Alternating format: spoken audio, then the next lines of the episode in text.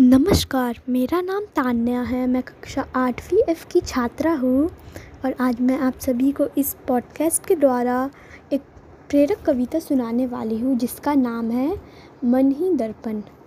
यह प्रेरक कविता आपको आपके अंदर छुपी अनंत सब संभावनाओं के बारे में बताती है।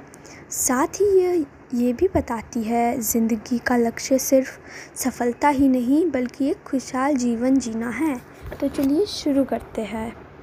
मन ही दर्पण। क्या खोजते हो दुनिया में जब सब कुछ तेरे अंदर है? क्यों देखते हो औरों में जब तेरा मन ही दर्पण है? दुनिया बस एक दौड़ नहीं, तू भी अश्व नहीं है धावक।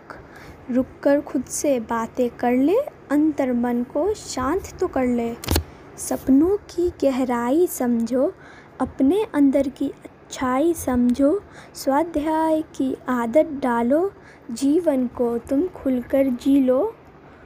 आलस्य तुम्हारा दुश्मन है तो पुरुषार्थ को अपना दोस्त बना लो।